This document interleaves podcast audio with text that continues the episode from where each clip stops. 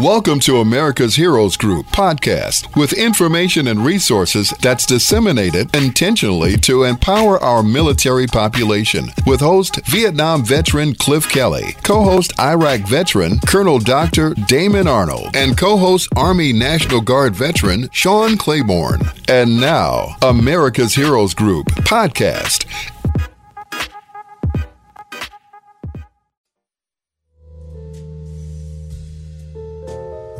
Welcome back to America's Heroes Group. And of course, we have our partner with us today again, the veteran of the partner with the Veterans Legislative Voice and our AHG correspondent. Today is Saturday, June 17, 2023, June 18. Tomorrow, Sunday, is Father's Day. Happy Father's Day to all those fathers out there, particularly those that served overseas and been away from your families. June is LGBTQ Pride Month and PTSD Awareness Month. Our host is Cliff Kelly. I'm Sean Claiborne, the co host. Our executive producer is Glenda Smith, and our digital media producer is Ivan Ortega. And Shakai is our studio engineer today. Stephanie Kalota is with us. She is the Army Sergeant First Class veteran, founder, and creator of the Veterans Legislative Voice. And she is our AHG correspondent. And we have a video and also an audio. So those of us on the radio listen to us on uh, on uh, on uh, AM sixteen ninety and WVON, and those list, uh, seeing us on YouTube, we have a video and audio clip. We're going to play for you from News Nation. Elizabeth Vargas uh, no continuity in mental health care from the VA. Many veterans who served their country, especially those in combat, the return to civilian life can be difficult. The number of vets struggling with depression, anxiety, and PTSD has risen dramatically in the last few decades, and getting help is often a struggle of its own. One veteran took his frustrations with the mental health care he was getting from the VA to social media. In a TikTok post, raw with emotion, his message clearly struck a chord and has since gone viral. Joining us now live with more is News Nation correspondent Brooke Schaefer. Hey, Brooke. Hey, Elizabeth. Joseph Contisano is an Army veteran. He served in Afghanistan, and since being home, he sought treatment for his mental health, a process he described as a maze filled with red tape.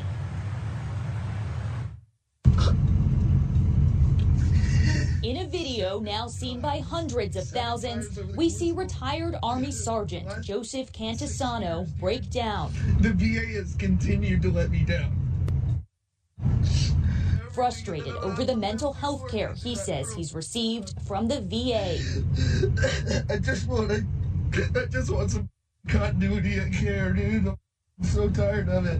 I've been off my, off all my medications. Two years I've been doing it on my own, man. I'm just fucking white knuckling. I'm gripping.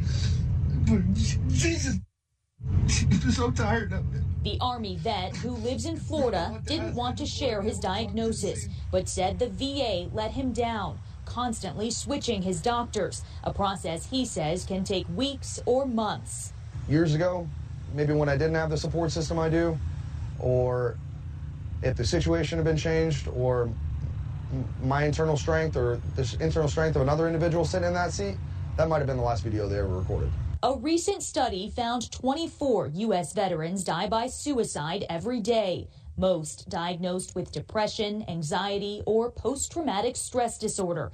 Jason Kander with the Veterans Community Project wrote The Invisible Storm, a book about his painful moments with PTSD. I, like a lot of veterans, waited way too long uh, to get to get care um, and to reach out. I spent about 10 years, a little over 10 years, um, kind of telling myself that what I what I was dealing with couldn't be PTSD because I didn't feel like I had earned it. That's what most veterans think because when you're in the military, one of the things that you're taught is, you know, somebody has it worse. From 2001 to 2015, as many as 500,000 troops have been diagnosed with PTSD these doctors keep quitting, they keep switching.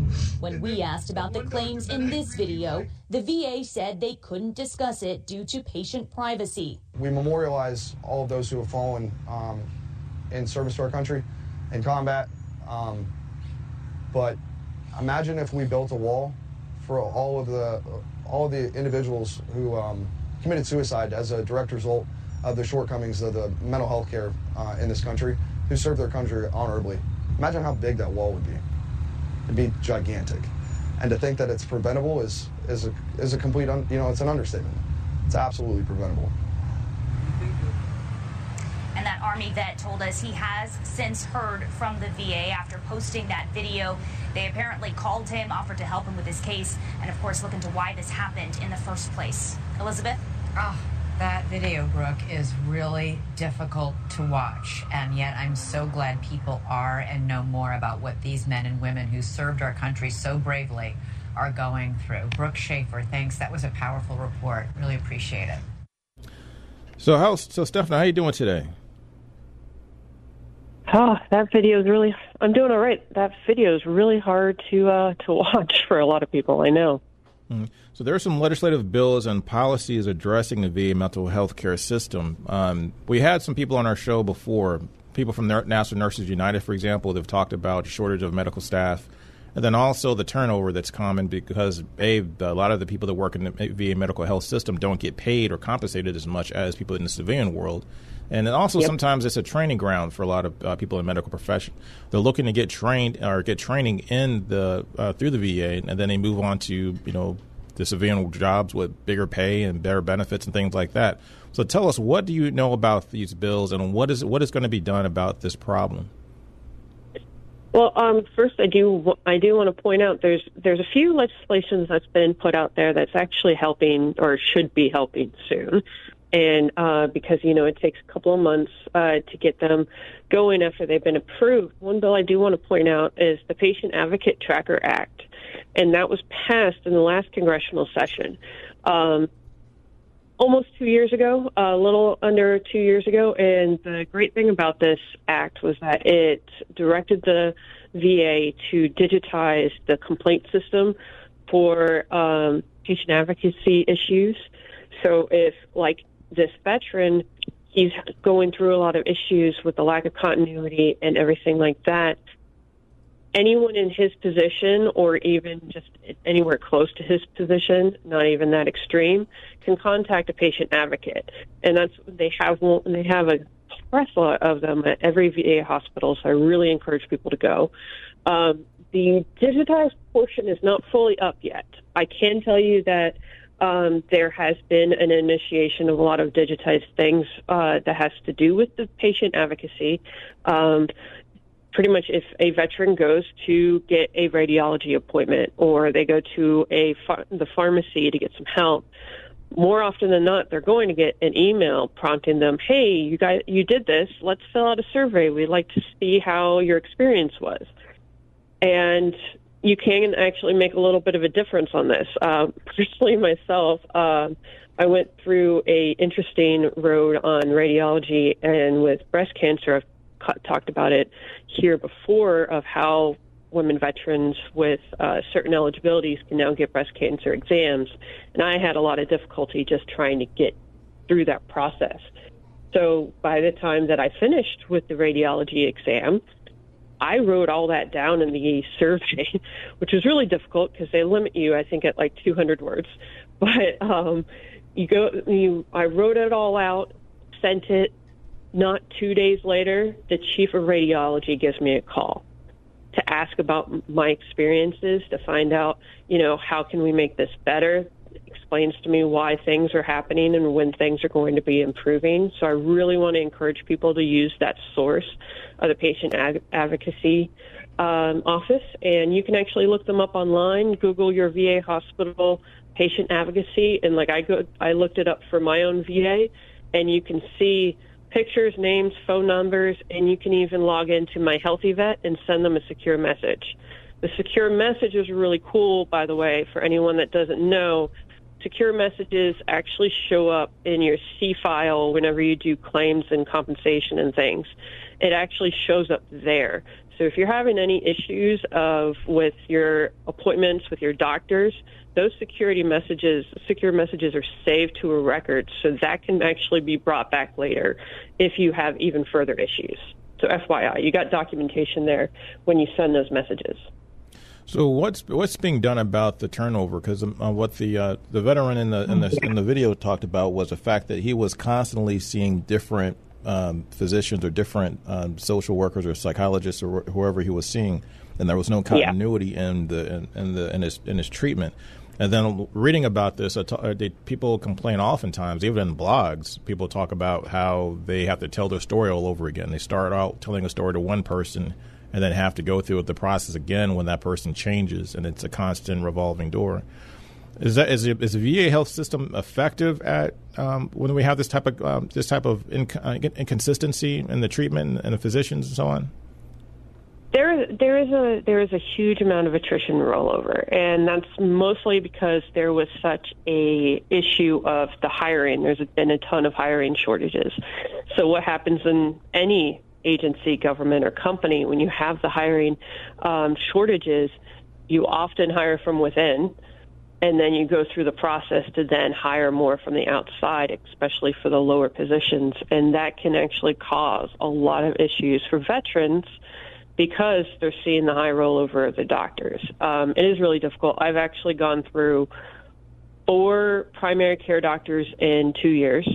Um, in 18 months, I am about to go through uh, to my third psychologist.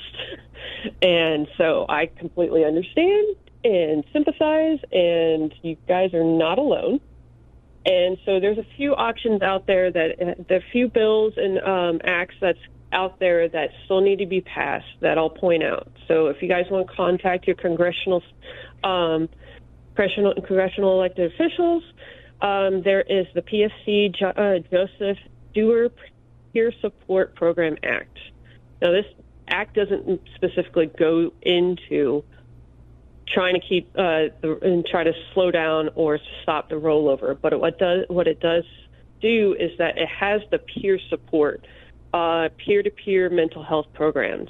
Those can be the continuity for the veterans as they go through a lot of the rollover that's going to be happening here. And it's a necessary evil because of the hiring shortages and all the things. Um, the VA has also been, um, they have also released that they have streamlined their hiring and they're actually um, hiring them much quicker than they have in the past. It's actually supposed to be one of the fastest in the past decade. So just FYI out there, there is some help coming. There is uh, a light at the end of the tunnel for a lot of these issues. Um, so keep on working on it and also contact your um, patient advocacy, advocacy if you can have if you have an issue. So, do you know if there's any bills? I know there's been talk in uh, in, uh, in Capitol Hill about um, and people actually within even uh, different groups and um, they're trying to help people that work in the VA system and the healthcare system be able to collect yeah. a bargain for better wages and things like that, better compensation. Is there any movement on that? Do you know of? Not that I know of right now. Um, the closest we got was last congressional session, and that was for pediatric care and it was mostly of the relabeling and all of the mess because there's a lot of red tape and issues happening behind the scenes when it comes to hiring and the slots and the positions. And so there was a bill that came out um, that was passed last year for that, but we're hoping that a few things will be passed. The next bill I can suggest is a little bit of a touchy subject because it's it has a it comes with a complicated issue. Um, everybody is, understands community care right now. Um, for those that don't know, you, there is an a, uh, there's a, a, you're able to go see people outside of the VA if you meet certain criteria, which is often if the VA doesn't currently have um, a doctor or a specialist for the type of service uh, that you're looking for, or they can't schedule you within a certain time frame for that. Um, my own psychologist has suggested that I go to community care because of the rollover that's happening. If I find a small clinic with, you know, one or two doctors, you know, that the ones that own their own clinics, I'll likely be able to have that continuity of care for a good amount of time. Um, mostly until they retire. Mm-hmm. So those type of things is often suggested. Um, the bill I'm going to uh, that I'm going to suggest it's called the Veterans Health Empowerment, Access, Leadership, and Transparency for Our, Heroes Act. The short, Health Act of 2023. Um, it's it was introduced by represent by Senator Moran from Kansas, a Republican. I'm happy that I mean I'm promoting the Republicans that are uh, that submitted this, and this act would actually help streamline some other issues that's been happening within the community care program. So it's mostly to help with the red tape that's going on there. Mm. That's what was going to be my next question, which is how yeah. hard is it for someone to get referral to a civilian doctor or outside the system? I know there's there's different processes for people if they can't get yeah. the care in their VA, or even if they just want to go to another um, to an outside uh, civilian source, going to, like someone that has their own practice might be the way to go, particularly if you want that continuity. Because if they have their own practice, they're in it for you're going to see that person for their career. So that person is going to be there until they retire or they go out of business, one or the other. So yeah. how easy is it for someone to get that referral to go to see or be able to go outside of the VA walls and go see a civilian doctor? It depends on where you live, honestly, because since they're going to be going out to community care, it depends on who's eligible for the program. Um, all clinics and all doctors are not automatically um, eligible. They actually have to enroll. They do um, their own process to try to get uh, get put on the list, on the preferred list. So then we can uh, they can set up those things, and it can also take a little bit of time. Um, I was able to get uh, sent out in community care for massage therapy, believe it or not, and that took about seven weeks for me to get the call to get the process started. And frustratingly, wow. they yeah they regulate uh, how many appointments you're supposed to get within a time frame. And of course, since I wait and since I had to wait for that long, and I had to wait I guess nine weeks total for to get my first appointment, um, I was already halfway through the time frame. But the good um, clinics that know how to work the system basically what what they can do is actually request the extension because of the time frame because of the delay and that can get approved. And it's improved it's approved pretty easily. The, the clinic i go to for that is phenomenal and they know how to uh, get things started and take care of you basically. So yeah there's still red tape and a lot of bureaucracy that goes into it. So now can i ask you a personal question and kind of get more color on this this topic Go ahead. So, when you were going through your experience and you were looking for a psychologist, and you were in the VA system, and the turnover was constant, you had, didn't have the continuity you're looking for. How did that affect you personally? How, what was your experience, and can you explain to someone who is not familiar with that that type of problem, like how you felt and what kind of complications it, it, it posed to you? Um, it's complicated. Uh, the first doctor I had we were okay. I mean, it wasn't he wasn't that great, but you know what? I we got I got done what I needed done. Um, so when he left to go to another department within there because they stood up a whole like PTSD clinic, um, which is where a, a lot of psychologists, at least in my area, in that in that uh, VA hospital is going. Um, I was okay with it. I actually got a new doctor that had just started got the appointment, and it was really quick.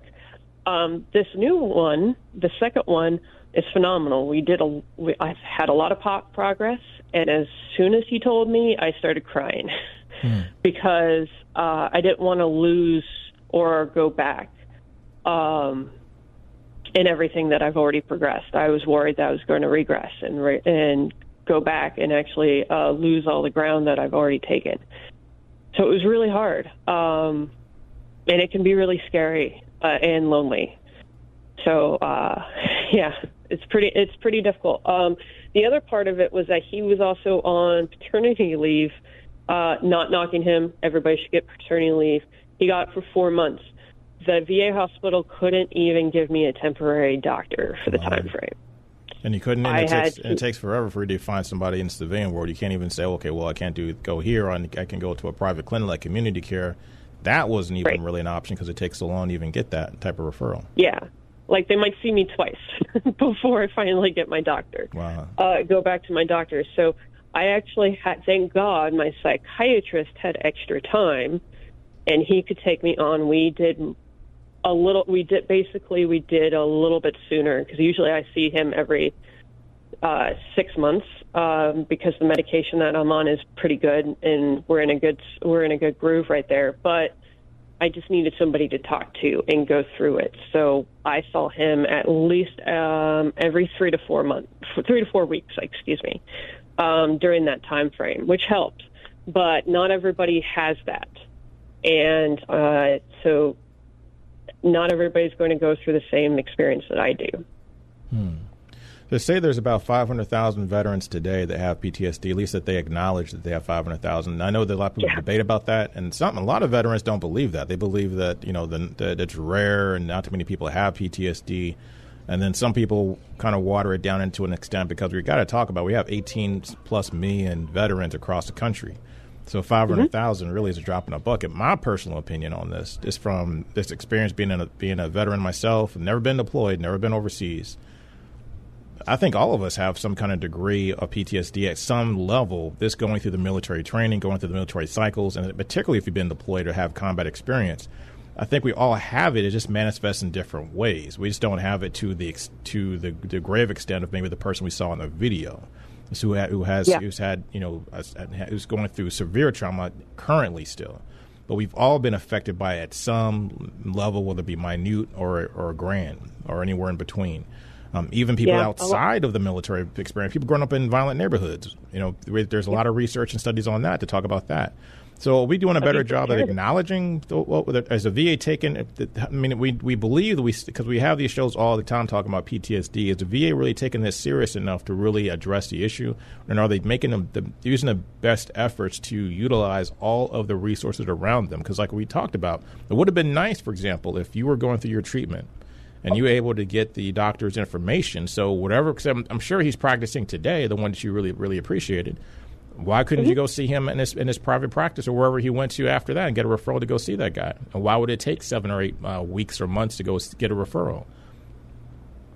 Uh, well, actually, I'm not. I wasn't part. I I'm not eligible for the PTSD program. I can't remember what made me ineligible, so I couldn't follow him over to that. Hmm. There's also another thing that's um, that a lot of people don't think of. Um, at least for my VA and some of the other, I guess, regional ones, they have this new thing of they want to plan out like short term goals to work on. And they have this very strict curriculum and uh, set of things to do that they're trying to enforce on their psychologists to try to do on all of their patients. The problem is that doesn't fit everybody's needs that definitely doesn't fit my needs um, because my I have a lot of complicated things going on. So um, it I don't work really well in that type of forum. So uh, that's the other thing that my te- that my psychologist basically encourages that if I go to community care, I can go and get um, help without having to stick to the VA's curriculum. Hmm. If that makes sense. Yeah. Yeah, there's another there's another crazy, frustrating thing that's going on here, especially with this bill that I mentioned, the the Health Act, is that uh, there is a argument that's made by veterans advocates that community care and the Mission Act was the start of the privacy privatization, cannot say it right, um, of the VA. Mm-hmm. And so the community care is basically the start of that to basically try to dismantle the VA.